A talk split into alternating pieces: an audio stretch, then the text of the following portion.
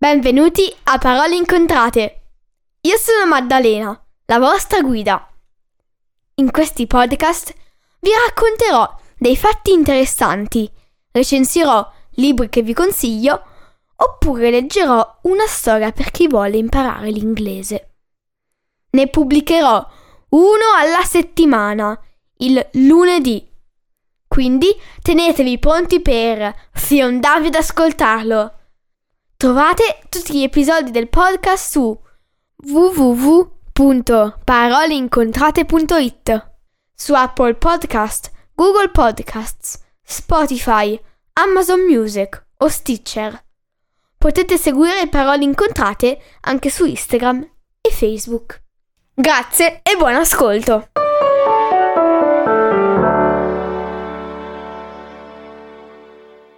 Ciao a tutti!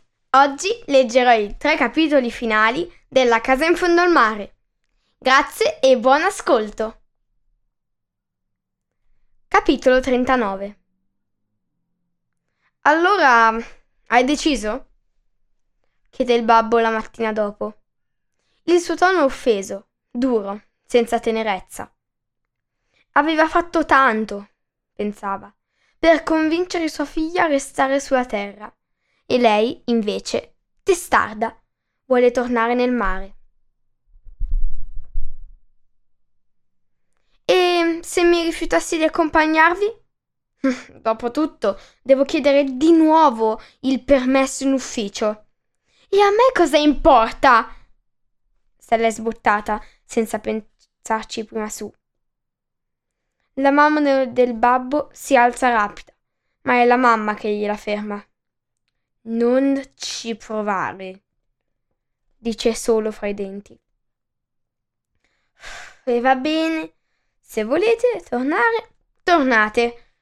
Vi accompagno, ma è l'ultima volta. Ricordatevelo. Per quel che me ne importa. Se voglio tornare, ho già trovato chi mi potrebbe accompagnare. Tu non occorre che ti sacrifichi. Tu hai la famiglia a cui devi badare, vero? Ma chi avrà dato una lingua così lunga a sua figlia? Sarà colpa di sua madre? Colpa della vita che ha fatto fino ad oggi? Ma lui pensava forse di cambiarla in due o tre giorni? Stella alza le spalle. Non vale la pena continuare. Ma per lei aver riconosciuto un lato così negativo di suo padre è un dolore. Sapeva che era diverso, sapeva che le aveva lasciate per restare sulla terra. Aveva accettato che avesse una casa, ma non poteva accettare il rifiuto di accoglierla subito in quella casa, fra chi riputava la sua gente. Era diventato un terrestre e non sentiva più le corde che tirano verso il mondo sottomarino. Anzi, si vergognava di una figlia acquatica e faceva di tutto per cancellare questa sua differenza. Vestiti, scuola, città. Un dolore scuro dentro di lei, un dolore che strozza qualcosa dentro. E dover scegliere, allora, diventa più facile se non è una fuga o è una fuga. Ma la decisione è presa. Fra poco si torna a casa. Capitolo 40 Ma il babbo, prima di uscire, si è fermato sulla porta e girandosi sussurra a sua figlia. Ti avrei portata a casa mia se fossi rimasta. C'è dolore nella sua voce. Ma che cosa dici? Stella è ironica, sprezzante. Ho parlato di te ai miei figli. Non ci posso credere. A questo punto ti vorrebbero conoscere. Per loro mm, è stato un trauma. Mai quanto il nostro.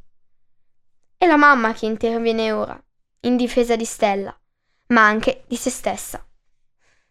Due mondi vorrebbe continuare il babbo, ma ora è triste.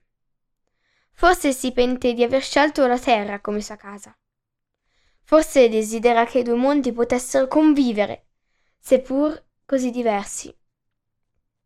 Il suo cuore è diviso, forse oggi più di ieri. Allora volete proprio ripartire?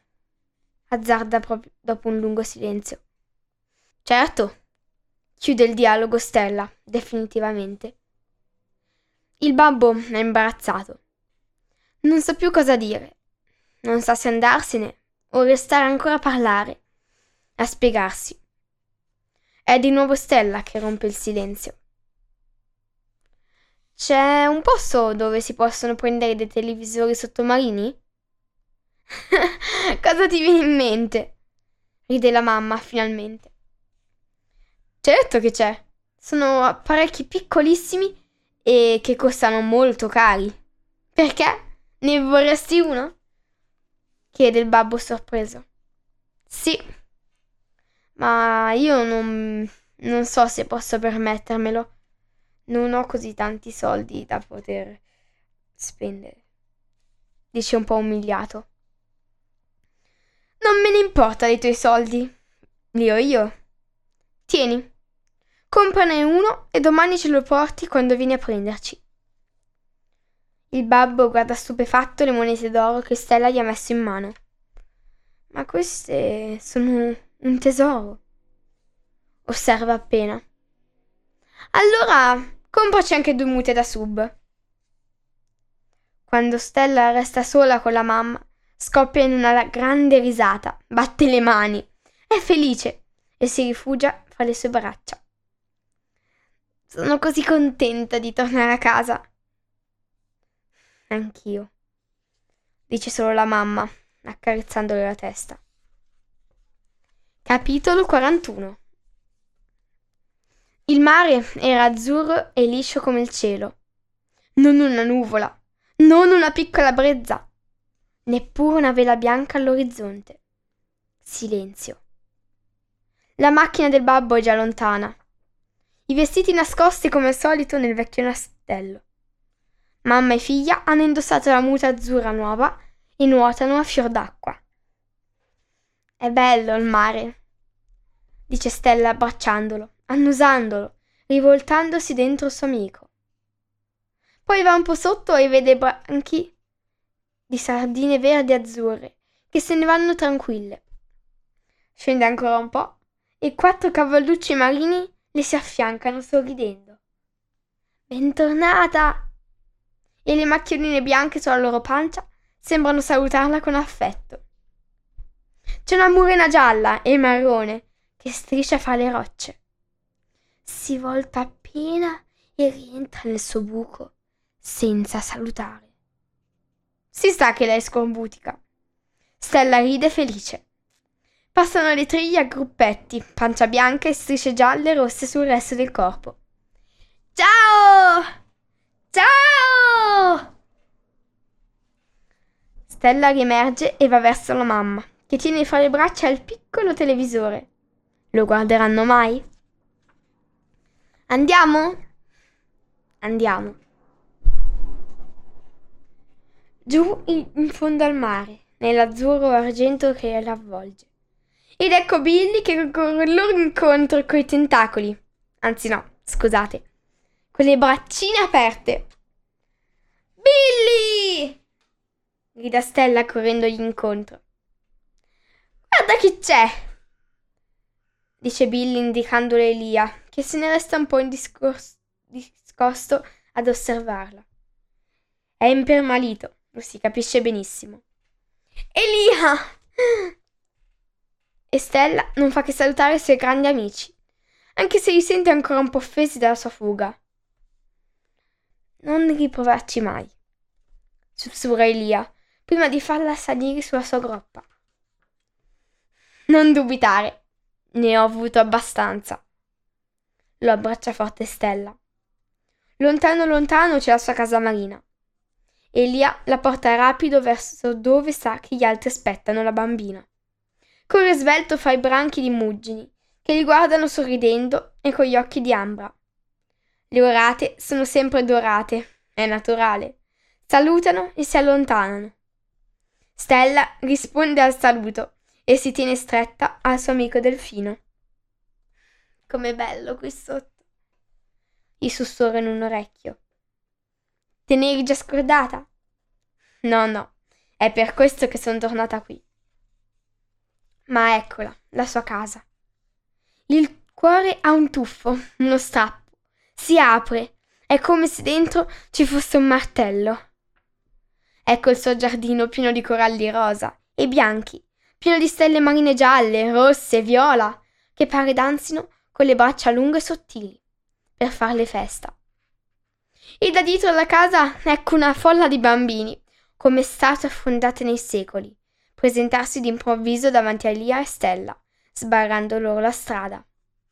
Prima che la bambina possa rendersi conto di cosa stia succedendo, Amir fa un segnale e tutti gridano Stella!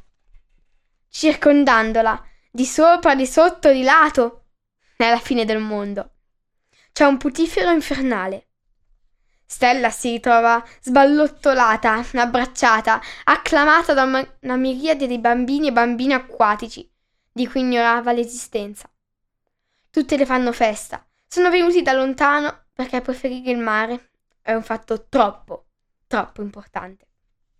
Stella è strabiliata, felice, felice tanto da sentirsi diventare come il pesce palla. Abbraccia tutti, corre di qua e di là, la mamma è entrata in casa e appoggia la piccola scatola vicino alla finestra. Tutti la vedono e ridono. Ce l'hanno anche loro. Ma chi se ne importa? Amir guarda Stella negli occhi e le chiede finalmente. Resti con noi, vero? Certo, e per sempre. Stella l'abbraccia felice. Questo è il suo mondo. Potrebbe mai abbandonarlo?